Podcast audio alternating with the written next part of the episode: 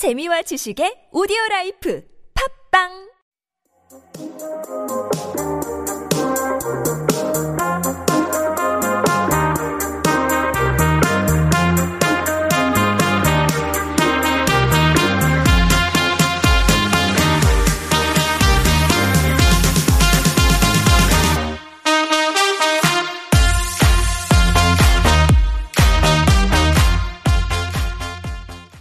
Hello, listeners. Welcome to TBS EFM Super Radio, and you are tuning into Modern Romance with Leonard Lim.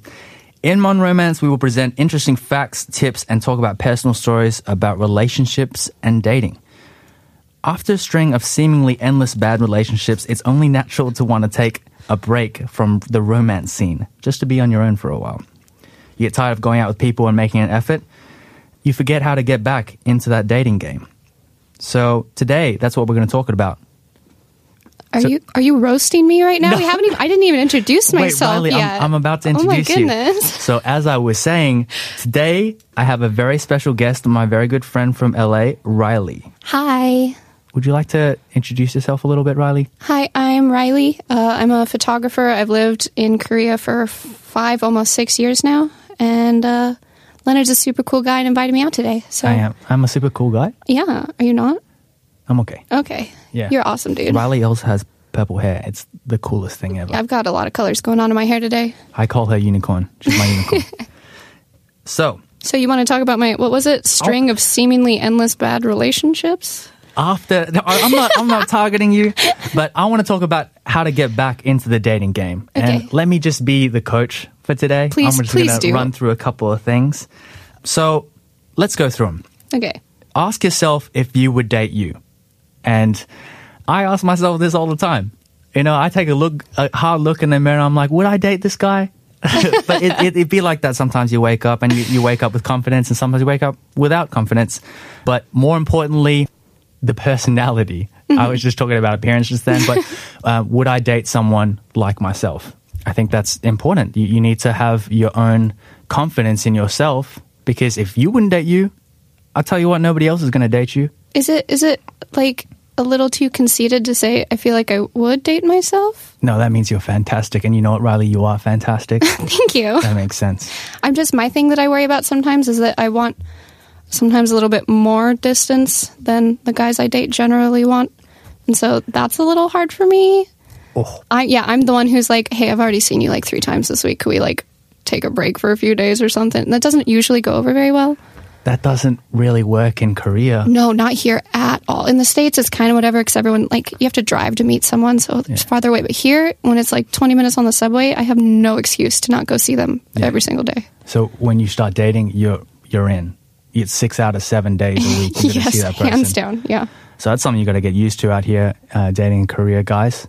Um, be prepared. Once you start dating, you're going to see them every single time, every single day. So make sure you like them, Yeah, time commitment wise, Mm-hmm. you're married from day one. right? Okay. Discover and then ditch your previous patterns. If every single guy you meet seems great until you realize he's totally obsessive and bizarre, think about why you keep drawing towards that type. And I think this is important. I've said this to very close girlfriends before. They keep dating the same type of toxic man. And I'm not targeting anyone out here, but I'm saying that if you start dating a certain type of person and then it always ends badly, take a good look at yourself and reassess, please. You know? I definitely, definitely date the same type of dude every single time. And I don't see myself doing it until it's like, it's like getting pretty bad. And I'm like, oh man, I should have learned this the last seven times I did this. I'm like very much the rebound girl. Yes, but but you, you it's important to learn. It's and important to learn. it's just like a habit. Like I don't notice doing it, but I think I like see a guy and he's like emotionally vulnerable, and I'm like, oh no, poor dude. I could coach you through this sad little breakup you have, and then it just bites me in the butt every single time. But yeah, in Korea, a common question is, "What's your type?" As in, you know, you're in a group of friends, and when you first meet someone, it's like a playful thing to ask, like, Mm-hmm. Oh, that's true. Hey, what's your type?" Because everyone has a type. Mm-hmm. I have a type. You have a type. Um, some people don't have types. That's a problem. You know, I think that is a problem because if you don't even know what you're looking for, how could you look? You know? Yeah, correct. Okay, learning through your friends' experiences. Mm-hmm. So, a lot of people believe in trial and error. You know, like they have to try things themselves to learn from it. I don't fully believe in that. You know, if I have friends that have gone through some really, really bad relationships and they tell me this is what was wrong with my relationship, then I kind of learn from it. You know, why would I put myself in that same position um, when, you know, my friend has told me, like, try to avoid this? I definitely agree. I have some friends who I feel like only like to learn things the hard way. So like they'll watch like another close friend go through a really bad relationship and then start dating the same type of guy. I'm like, hey, didn't we all just watch her do this? You're gonna really try and do that again? Or maybe they're just curious. Uh, that's that looked like fun. Like all those tears you had. I had. can do it better. Yeah. I, I'll handle that situation. I can be more sad than you. you know what I mean? Yeah. So learn from your friends' experiences. Like when they're going through bad times and bad relationships, it's probably going to be a bad relationship for you too. I mean, unless you're complete opposites, and I, I think most people are looking for very similar things in a relationship. Think about where you went wrong before. Very similar to you know learning through your friends' experiences. I think that you need to reassess what what you did in your past relationship that was bad, and don't reapply that to your new relationship. I actually, all my friends make fun of me. They say I have this thing they call the April curse, where if I'm dating a guy and it comes to be April, hands down, we break up. Like, I've never dated a guy through March all the way over to May. So they all joke. They're like, well, Riley, it's getting to be April. Like, don't get into a relationship right now. You're just going to break up. So I think it's because, like, you know, spring comes, not everybody's schedule changes a little. Everyone is like warm outside, and everyone just goes a little crazy. I have no idea what it is. I don't know what's wrong, but uh, I don't know what it is. So, thing I've learned from going wrong before is don't start dating a guy in March. There you go. Tips from Riley. There you go, guys. March. Don't start dating someone in March. Tip number one. You from heard that Riley. from me. I got you guys. Yeah. Go ahead and hit on guys. And I'm, I really mean this. I mean, like, if you don't put yourself out there, all right, you're going to miss out on a lot of opportunities. You know, there are some pretty great guys out there that are just really shy.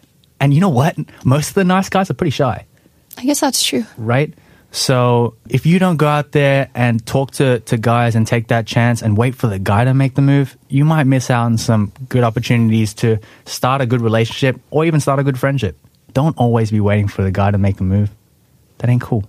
I kind of have a habit of just like complimenting people, and it comes across as flirting a lot of the times. But it's nice because sometimes you do end up with a good friend or maybe accidentally a boyfriend. But I think even if you feel like you're shy about flirting or like air quotes getting out there, like at least just walk up and be like, hey, I like your hair or I like your sweater. Just say something nice and then you have a reason to start talking, you know? Yeah. I mean, it's a very simple conversation. Every, every relationship starts as a friendship anyway, And it should. right? If you do it the other way, it's kind of confusing. Yeah. You're right. Um, join a dating site. Um, dating site, dating app, very similar things, but join the right one. Um, do your due diligence and research about what are successful dating apps out there.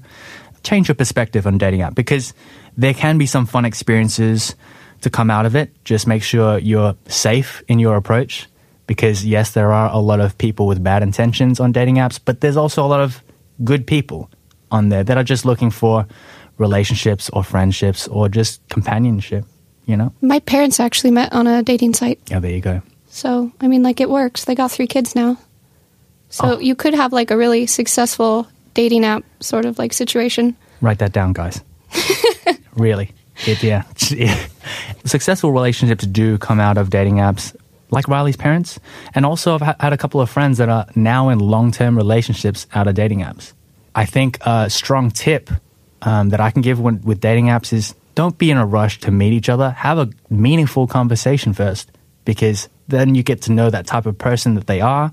Because when you exchange words and the communication is really good, when you meet, it's almost like you've already met before. That's really cheesy. That was really, really cheesy. No, it's kind of like having internet friends, you know? Like, you feel like you're super close best friends, and then you realize, you know, this person lives in Canada. I've ever, never actually seen them before. Yeah. But, like, emotionally, you guys have bonded. Yeah. So, it really helps put, like, a good, like, stepping block in your relationship. Exactly. That was a good one, guys. Be your own whole world. So you shouldn't push people away to keep them out of your space, but you should fill your life with things that make you happy. So this goes back to being an independent, you know, focusing on yourself and putting the best version of yourself out there into the dating game. Whether that be the highest level of self esteem, highest level of confidence, work on your mental and physical health so that people are drawn to you. People love people who look after themselves, you know? And you can tell when someone is looking after themselves well, mentally and physically, has a good group of friends around them, um, and is just generally happy. People are just drawn to that. When I was younger, I heard a quote that said, work on being the best version of yourself so that when you finally meet your soulmate or whatever, they can like, you know, they're like proud to be with you and brag about you. And I thought about that, but I think it's more like work on yourself so that you're proud. And if somebody comes along to share that with you, that's awesome, but it's not for somebody else. Like working on yourself does have a lot of great side effects, but mainly it's just for you to be happy living inside your own mind. Especially when we're all social distancing, stuck in the house, going crazy. Yeah. It's better if you're happy inside, you know? Yeah, you're so right. Not not for your partner, but for you. Your partner will come along and they'll just supplement that happiness. And you know what? That's double happiness. That's a lot of happiness. Happiness times two. happiness times two. Well, uh, that's all we have time for today. Was fun. Did you learn something? I did learn something actually. I felt a little bit roasted, but there's like other people in the room, so I'm going to keep the tears inside till we're done. Okay. And then I'll go outside and cry. But thank you. I really appreciate all the advice you gave me. Well, you taught me something today too. You had some very, very insightful things to say. Like, Um, don't start dating in March. That's my favorite. Yeah. Listen, write that down, guys. Don't start dating in March. March is a danger month. Riley, I'm so glad you enjoyed today. I hope our listeners would have some courage to go back into the dating game. If you're curious or have questions about relationships and dating, send us an email to superradio101.3 at gmail.com. Thank you, everybody, for tuning in, and until next time, goodbye.